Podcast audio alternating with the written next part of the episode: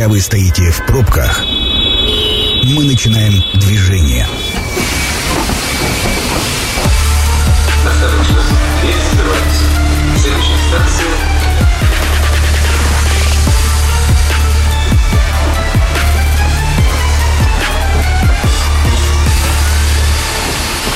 Метро.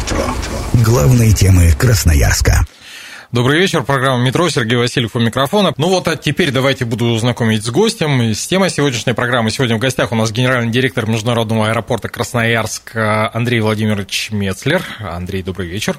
Сергей, добрый вечер. Добрый вечер, уважаемые радиослушатели. Да, и сегодня, как вы понимаете, давайте так романтики вкинем, о воздушной гавани поговорим мы, значит, э, насколько, чего, какие дела у нас с аэропортом, насколько он готов э, к зиме, к зимнему сезону. Кстати, вот с этого и начнем. Э, Последние выходные, они такие, ну вот, не очень жарко было. Я думаю, что у вас там даже попрохладнее, за 30. А аэропорт уже перешел в зимний режим. Вообще, что обозначает вот этот самый зимний режим и насколько он готов вот к этим к 30, а может быть и 40 градусным морозом, кто же его знает. Зима только начинается.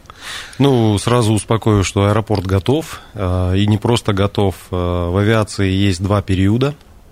Это весенне-летняя навигация, весенне-летний период и осенне-зимний период. И вот подготовка к этому осенне-зимнему периоду начинается еще с лета, как в той поговорке. Mm-hmm. Готовь сани э, летом. А принципиальное, вот э, в чем отличие? Ну, полоса леденеет, а кроме? Ну, на самом деле подготовка идет по всем э, фронтам, как говорится, и по терминалу, и по технике, и по оборудованию, и по спецодежде, и инструктажи, и к отопительному сезону. То, то есть э, во всех э, нюансах, которые аэропорт выполняет, соответственно, и подготовка техники, как я сказал, это все предусматривается.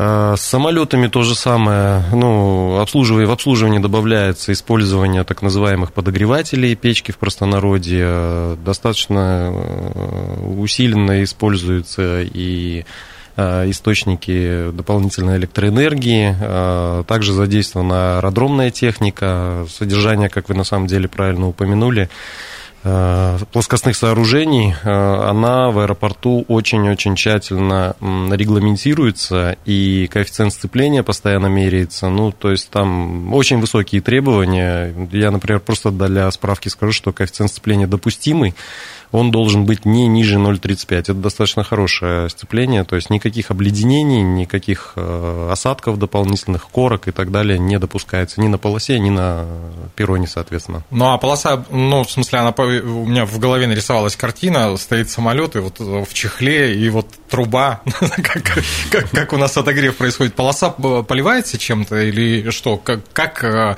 добивается вот, э, вот это повышенное сцепление, скажем так, в зимний период? Целая серьезная программа по этому поводу в зависимости от э, интенсивности осадков, от вида осадков, от температурного режима. Ну и в основном, конечно, мы ее прометаем, продуваем. Ну а если случается вот, вот этот вот самый опасный переход э, плюс на минус, и при интенсивных каких-то осадках, мокром дожде и так далее, и так далее. И если мы не успеваем выметать, хотя у нас целых э, две линейки аэродромной техники специальной, которые используются также в самых ведущих аэропортах мира, э, и в Германии, и в Соединенных Штатах, и в Европе, и в климатических условиях Канады и так далее. Это фирма Аверазон, не хочу рекламировать, но просто чтобы кто понимает, тот понимает. И вторая линейка – это Шмиты. Э, к сожалению, конечно, на базе, э, первая база это Мерседесы, а вторая база это Маны, ну, то есть, э, извините, mm-hmm. говорился, то есть это достаточно надежная техника. Вот, и, соответственно, если вдруг какое-то получается обледенение либо корка, тоже специальные реагенты используются, но полоса максимум может быть закрыта, ну, исходя из практики и технологии, не более 15 минут. Угу. Ну, это я вот вспоминаю, буквально там э, недели две, наверное, назад в Москве был э, тот, тот самый Коллапс. ледяной дождь, да, когда дождь и тут же превращающийся в лед. У нас, слава богу, такой истории нет, но у нас же своя какая-то специфика. Это же Москва. А это же, да, у них все не как у людей, да? Да. У нас же чего-то свое, свои какие-то в каждой свои погремушки. Ну, у нас, мы не забываем, что у нас сибирский регион, у нас особые климатические условия, и мы к этому серьезно готовим, у нас очень большой опыт в этом, исходя из этого. Ну, а Москва, как всегда, надеется на, как вся Европа, на теплую зиму. Угу. Я позволю себе перескочить, коль скоро мы заговорили об особенностях. Э, у нас же есть такая, э, ну, мы всегда говорим, что мы живем в Сибири, и вот когда мы ну, строим новые перроны, строим новые там рулежные дорожки, мы учитываем вот эту специфику. У нас какое-то особое покрытие используется. Ну вот есть вообще понимание, чем мы отличаемся вот от, от, от вот тех самых, которые там на Западе? Э, по большому счету, по покрытию перрона нет. Э, используется самая высокая прочностная марка бетона. Э, одежда специальная, технология, там до трех метров глубина этих всех слоев.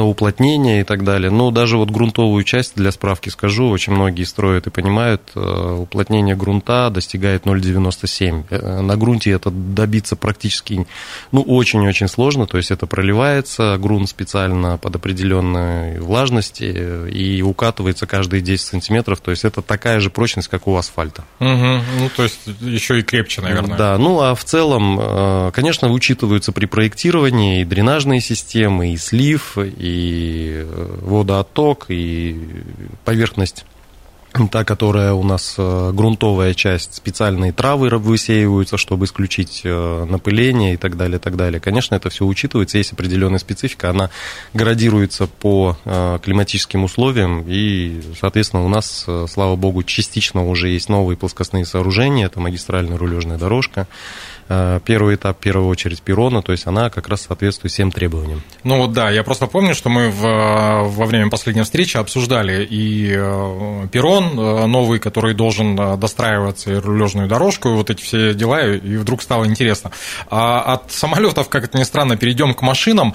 А, один из самых популярных и, наверное, наболевших вопросов, чего с парковками? Ну вот сохранится ли бесплатная парковка, потому что у нас тут продюсер не так давно, а, буквально на выходных тоже был а, в аэропорту и тоже там свои, скажем так, свои пять копеек вкинул в эту свои историю. Свои деньги оставил. Да, да, да, да, да, в том числе. Давайте по порядку. Бесплатная парковка. Э, бесплатная парковка стандартно останется. Э, я хочу раз еще уточнить и акцентировать внимание всех наших слушателей, что бесплатная парковка останется. Что такое парковка? Парковка, если мы смотрим юридически и смотрим э, правила, это стоянка автомобиля не более трех часов. Она у нас будет бесплатная до четырех часов. А вот стоянка, угу. долгосрочная стоянка на несколько суток и так далее, и так далее, это другое понятие. И вот стоянка у нас будет платная. Ну, э, по поводу бесплатной парковки, она сохранится на том же месте, где сейчас, вот э, получается, чуть дальше кольца туда? Э, да, в аэропорту присутствует 6 зон, напомню. 6 зон для парковки P1, P2, P3, P4, P5, P6. Они, в, э, исходя из э, увеличения цифры, прям прямо пропорционально находятся дальше от аэропорта. Угу. Соответственно, P1, хочу напомнить, это ни в коем случае не стоянка, не парковка, ничего. Это зона посадки-высадки пассажиров, и именно там есть так называемый самый дорогой тариф, он именно заградительный, то есть 15 минут бесплатно, следующие 16 минуты это 1000 рублей. Для чего это сделано? Для того, чтобы исключить наполнение этой зоны а, большим количеством автомобилей и исключить заторы. Остальные парковки, хочу отметить, что и P2, и P3, и P4 у нас со второго часа э, практически на всех на них снизилась цена на почти в два раза. Угу. P6 бесплатная, про которую вы спросили, она также будет находиться там, она расширена. Э, там произведены большие работы, освещение, налаживается въездная группа в шлагбаумах, э, выполнено асфальтированное покрытие, асфаль, асфальтирование произведено, и в данный момент сейчас ловим погоду, будем наносить разметку, то есть она станет наконец-то цивильной, удобный, э, с пешеходными дорожками и так далее. Угу.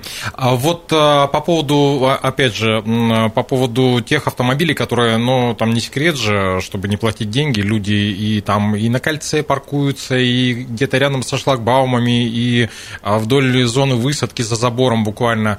Вот с этим как-то вопрос решается, будет решен? Ну, в смысле, за этим кто-то смотрит, следит. Что, как, как дальше порядок действий? Потому что там же вот ухари для того, чтобы не заезжать, да, 15 минут не ждать там, или просят перейти через забор, там, если особенно такси, ну, я вот сталкивался пару раз с таким, что ты выйди, дескать, вот за забор, мы тебя тут подберем, я тут стою, курю. Ну, в основной массе, к сожалению, вы абсолютно правильно заметили, что это таксисты. А, личные идеологии имел с достаточно большим количеством таксистов и пытался понять э, специфику и менталитет, но интересные, конечно, товарищи, при всем уважении к этой сложной, тяжелой профессии, э, готовы платить за кофе, заходят в магазины в соседние, платят э, кофе, самый дешевый кофе из автоматов удаленных в магазинах вокруг аэропорта порядка 50 рублей, но за стоянку не готовы платить даже 30 рублей. Ну, специфика определенно есть, никто не компенсирует и так далее. Они э, вынуждены вот э, видимо, совершать и нарушения, и, выса... и посадку, высадку пассажиров осуществлять на проезжей части. Конечно, это неудобно, и я считаю, что для таксистов мы выходили на Яндекс, э, с ними пытались задружить, сделать какие-то специальные тарифы, но с их стороны интереса не наблюдаем, то есть на диалог не идут. Угу. То есть чем закончится история, да пока, собственно, непонятно, да? Ну, не хочу говорить э, много, либо мало, либо еще что-то, но у нас есть демократические, демократичные тарифы, э, подразумевающие там и порядка 200 рублей. Я не могу сказать, что это мало но уверен, что не так часто пользуются у нас э, жители перелетами и услугами аэропорта, но все-таки это та цена, которая вот минимальная. Это и электричество, и клининг, и уборка снега, и разметка, и ремонт, и бордюры. Ну, то есть там целая масса работ, которая, конечно, ну, за собой влечет затраты. И исходя из этого, то есть это не... У простого обывателя складывается мнение, что это деньги из воздуха, но на самом деле это большой труд. Привокзальная площадь, содержание знаков и, и так далее, так далее, видеоосвещение, видеонаблюдение, тележки. Ну, то есть это оправдано. Mm-hmm. А, ну, сразу такой э, вопрос дополнительный. А это только у нас вот эта проблематика существует или в других городах тоже? Ну, э, будем честны, я в начале лета был в Новосибирске и в очередной раз похлопал в ладоши нашему аэропорту. Ну, то есть, э, как это все сделано, начиная от привокзальной, понятно, там ремонт идет сейчас, все, все эти дела ясны, но даже вот в отремонтированной части, ну, я бы не сказал, что мне очень комфортно и удобно, не говоря уж про привокзальной площади. И вот в связи с этим вопрос, это только наша история или это история повсеместная какая-то? Э, как ни странно, э, у нас есть негатив по парковкам, мы его понимаем, держу на контроле. Конечно, предпринимаем большие меры, и это будут изменения и в последующем. Единственное, сразу перестройка всей парковки – это большая, достаточно большая сумма, но по мере в течение определенного времени у нас запланированы кое-какие изменения, которые будут улучшать логистику и для пользователей будут э, гораздо удобнее. Но вы абсолютно правильно заметили, если сравнивать наши аэропорты, наши тарифы с такими городами, как э, Екатеринбург, Новосибирск э, и же с ними, там парковка практически на всех дороже в два, а то и в три раза.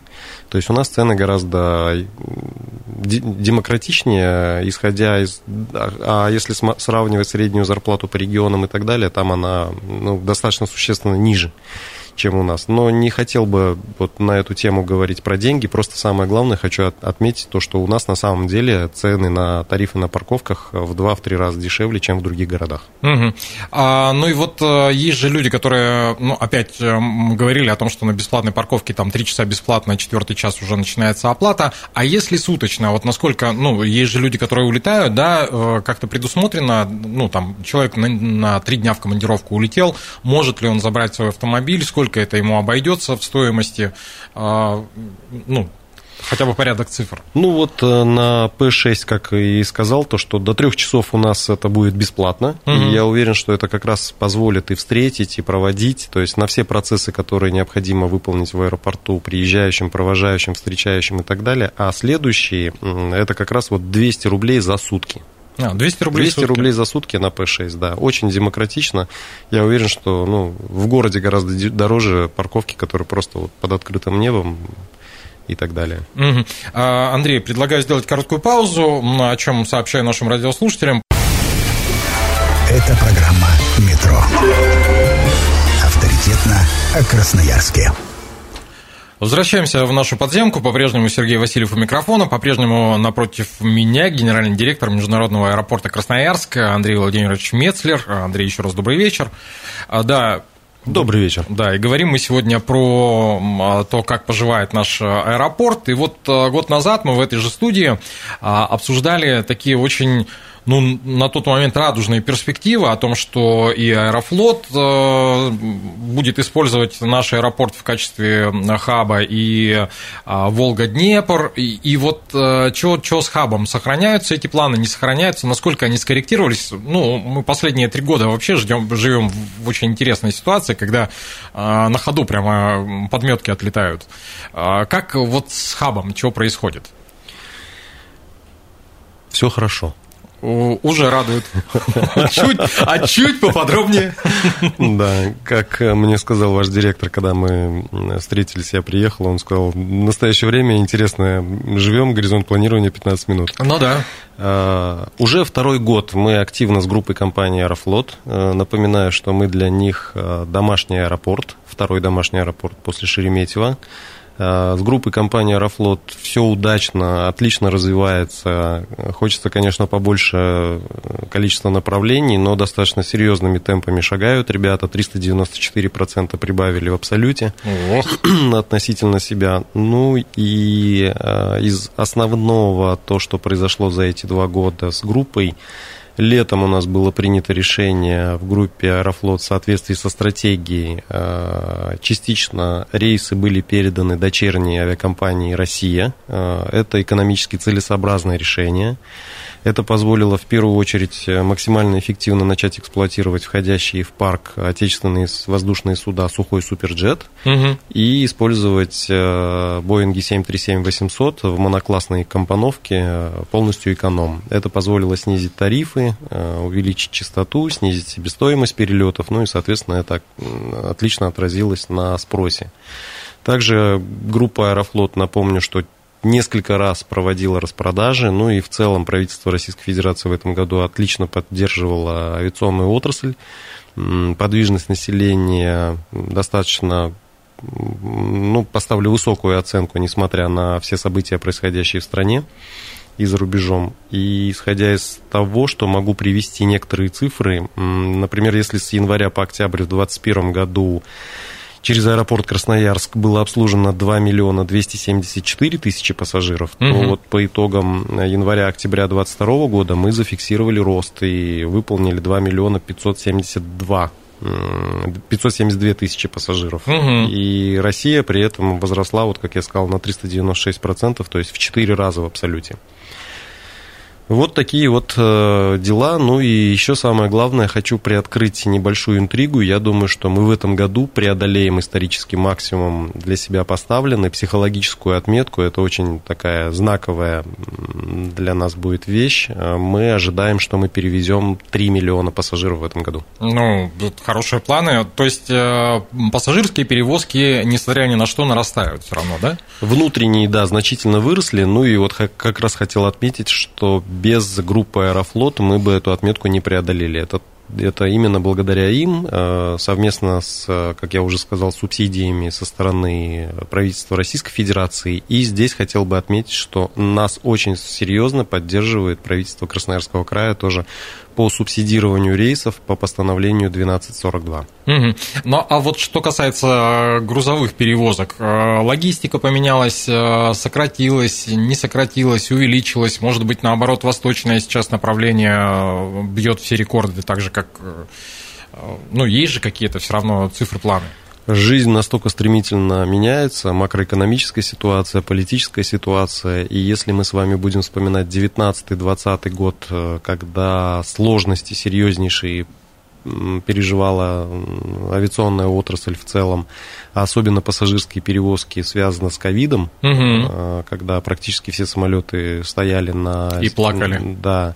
В это время как раз было время грузовиков, когда активно-активно-активно начали возить грузы, потому что пассажирские перевозки э, резко сократились, и в багажниках пассажирских самолетов те емкости, которые были, естественно, их, э, этот груз нужно было как-то куда-то что-то возить, и здесь как раз наступило время грузовых воздушных судов, которые активно в это время летали, у которых как раз был праздник на их улице. Мгм. На сегодняшний день ситуация кардинально поменялась. Мы все с вами знаем про локдаун в Китае, э, про запрет э, перевозок, про закрытое небо, про недружественные страны. И на сегодняшний день грузовые перевозки очень существенно, особенно на импортных самолетах, просто прекратили жить. И вот то, что летает, это летает на наших отечественных э, Ил-76, Ан-124, э, та же группа компаний «Волга-Днепр». Но все, что есть в парке у группы компании «Волга-Днепр» э, при перевозках из Китая все-таки летает опять-таки через Красноярск.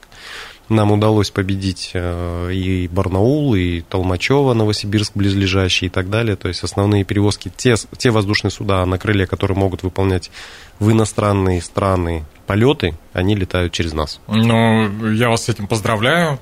Это, конечно, к сожалению, существенно меньше, прямо в десятки раз, но все равно. Ну, будем надеяться, что и в Китае локдаун закончится, да, и там, в общем, Восток одним Китаем не ограничивается. А у ряда авиакомпаний в конце октября м, были сбои в работе, э, значит, э, регистрации на полет. Э, В чем причина и вообще удалось ли это всю, всю эту проблематику вскрыть и решить? Ну, у простого обывателя, да, наверное, сложилось мнение, что это были сбои. Э, На самом деле сбоями назвать, э, наверное, это нельзя. У Аэрофлота и у S7 м, было принято решение перейти на отечественные системы регистрации, связано с нормативной базой и с определенными обязательствами. Ну и этот переход сопровождался объективными техническими особенностями, например, временным отключением э, возможности услуги онлайн-регистрации. Ну и в нашем случае оказалось необходимо менять стойки системы аэропорта. Но в ближайшее время уже все должно заработать, и это связано именно с переходом на отечественные системы. Мгм. А, Хотелось бы поговорить о приятнее, о, о- о приятном, а, но поскольку все равно же люди летают, как мы выяснили, да, и более того, пассажиропоток возрастает, а куда зимой предлагаете отправиться красноярцам? И, более того, ну вот опять же за счет субсидированных э, всяких рейсов, я смотрю, очень много семей с детьми выезжают, вот а, есть ли чем детям заняться, в- пока они ожидают рейса, чтобы не у мамы с папой на шее сидеть, а чего-то может приятно как-то время провести. Детям на самом деле, да, заняться всегда есть чем. Э, Это да. По, по направлениям э, в зимнем периоде. Э, Внутренние направления остаются в том же объеме, в том же объеме. Самые популярные традиционно это у нас Москва, Питер, Норильск, Новосибирск, Сочи. Ну, а из зарубежных у нас активно и доступно это Средняя Азия, Туркменистан, Казахстан. Ну, в Казахстане это Алмата, э, Астана, Киргизия, Бишкек, Ош. Э, По Таджикистану, как я сказал, это Душанбе, Худжант. Ну, и солнечный Узбекистан это Наманган с Ташкентом. Э, В зимнем расписании приятная новость. У нас вернулся Таиланд, Паттайя. Пхукет и Бангкок. Причем есть регулярные рейсы и чартерные, и именно э, их выполняет и Аэрофлот на широкофюзеляжном Airbus 330, Азура Air на широкофюзеляжном, и Бангкок у нас выполняется на 737-800 авиакомпании России. Это прямые рейсы. Могу сказать, что 330 у нас э, в Таиланд летает три раза в неделю, а в Новосибирске Аэрофлот и во Владивостоке выполняет один раз. Поэтому Мгм. надеемся и ожидаем, что трансфер с э, ближайших городов э, за Уралом расположенных и до Дальнего Востока будут, будет использоваться Красноярск в качестве трансфера. Ну вот про южное направление тут как раз все понятно, там Бангкок, Таиланд, э, в общем и целом, да и со Средней Азии вопросов нет, но очень сильно я удивился, что э, зимой популярное направление в Норильск. Ну, у нас большое тяготение деловые связи с Норильском, наверное, это этим и объясняется. А вот по ребятишкам э, в стерильной зоне во внутренних воздушных линиях уже в декабре э, у нас откроется игровая площадка. Э, Плод нашего сотрудничества с одним из арендаторов. Ну и кто летал последний месяц, наверное, обращал внимание. Там огорожен баннер, э, обратили внимание на огороженную площадь. Очень надеемся, что это уютная развлекательная локация нашим маленьким пассажирам тоже понравится. Ну, насколько я понимаю, там же где-то на подходе окончания ремонта комнаты матери и ребенка, и э, тоже хотелось бы понимать, когда закончится ремонт, сильно ли дороже будет, кто может воспользоваться. Ну, ребятишки э, чужими не бывает, э, как в той поговорке, и самое лучшее детям. На самом деле у нас очень хорошие, оснащенные, большие, просторные, светлые, много других эпитетов, могу сказать, по детским комнатам, но всегда хочется чего-то лучшего. И вот мы тут задружились с лучшими дизайнерами и приняли решение э, детские игровые, детские комнаты матери ребенка именно в общей зоне сделать еще более красочнее, более удобнее и надеюсь, что у нас это получится. На период обновить интерьер, на период э, ремонта у нас есть альтернатива, она расположена в Т2. Туда можно пройти по теплой галерее, то есть не раздеваясь. Ну и вот по статистике наблюдаю, порядка 10 ребятишек э, в день у нас пользуются этой комнатой матери ребенка. В комнате матери ребенка могут воспользоваться любые все желающие для ребятишек, э, для родителей с ребятишками э, до 7 лет э, пользование комнатой абсолютно бесплатно. Угу. Единственное условие – это необходимо получить справку, иметь справку от врача. Никуда ездить не надо, заранее брать ничего не надо. Это очень удобно. То есть ее можно просто подойти в здравпункт вокзала, там будет профилактический осмотр, очень деликатный. У нас большой светлый медпункт, профессиональные врачи. И в случае противопоказаний, соответственно, родители получают допуск. И один из родителей ребенка может находиться, соответственно, с э, малышом до 7 лет в комнате матери ребенка. Причем для ребятишек до 2 лет это отдельное помещение, а от ребятишек, э, кто постарше, до 7 лет, это другое. Ну, это связано и с э, подвижностью, и с играми, и с другими многими моментами. Причем там есть и комната приема пищи, и игровые зоны, и санузлы, и можно и постирать что-то, mm-hmm. и так далее, и так далее. То есть все, что необходимо для малышей, для наших как трансферных, так и первоначальных пассажиров, либо прибывающих, все условия там есть. В общем, все, все как полагается. А, недавно Росавиация, появилась новость, э, новость о том, что Росавиация сократила границы при аэродромной территории Красноярского аэропорта, и вот э, мы с коллегами сидели тоже, как говорится, э, потирали голову, а чего, чего это вообще обозначает? Это, это что теперь? Аэропорт, ну, как бы физически станет уже? Что, что, почему? Так, простыми словами, Андрей, если можно. Э, правительством Российской Федерации, а именно Роспотребнадзором, э, считаю, что это правильно. Ну, по, по большой оценке многих, э, это я считаю, что правильно было сделано. То есть вокруг аэропорта есть определенные зоны. При аэродромной территории, опять-таки, определено Роспотребнадзором по многим-многим-многим факторам, не буду сейчас углубляться. В общем, вокруг аэропорта есть 30-километровая зона, она состоит из 7 подзон, Э, которые негативно на что-то могут влиять, там шумы распространяться, либо еще что-то кому-то не нравится, там фар заходящих воздушных судов и так далее, и так далее. Вот, и она распространялась на зону 30-километровую, как я уже сказал, вокруг аэропорта. Но в этой зоне есть определенные ограничения, и социальные объекты, такие как Э, поликлиники, детские сады, больницы и жилые помещения э, строить, возводить э, запрещено. Угу.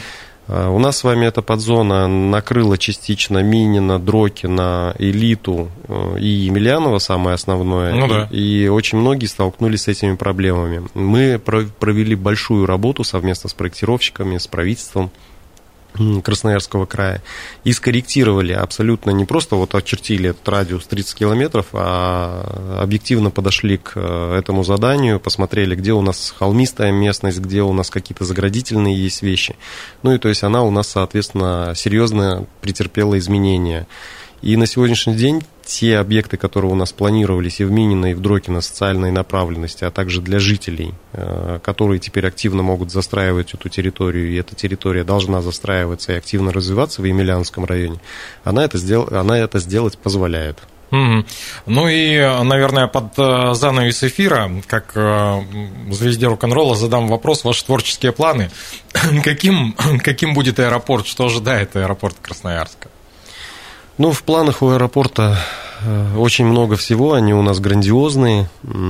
Как всегда, много желаний и хочется много всего воплотить, но на ближайшее это значительно расширить наши технические возможности, обслуживать э, как можно больше рейсов, открывать как можно больше направлений э, совместно с Красавиа совместно с Аэрофлотом, с группой компаний. Э, очень хочется открывать новые международные, конечно, полеты. Для этого очень многое делаем. Работаем и с правительством Российской Федерации. Э, пытаемся получить э, дополнительные степени свободы. Ну и из планов есть план по реконструкции ангаров для обслуживания наших отечественных воздушных судов. Ну и самое главное, я хотел поблагодарить правительство Красноярского края за активное участие в этих проектах. Ну, в свою очередь, я хотел поблагодарить э, вас. Еще раз напомню, что сегодня в гостях э, в программе «Метро» был генеральный директор Международного аэропорта Красноярск Андрей Владимирович Мецлер. Э, спасибо огромное и за работу, и за ну, вот такое пристальное внимание к нашей с вами общей истории под названием «Аэропорт». Программу провел Сергей Васильев. Очень скоро она появится на сайте 128.fm. конечная. Поезд дальше не идет. Просьба освободить вагоны.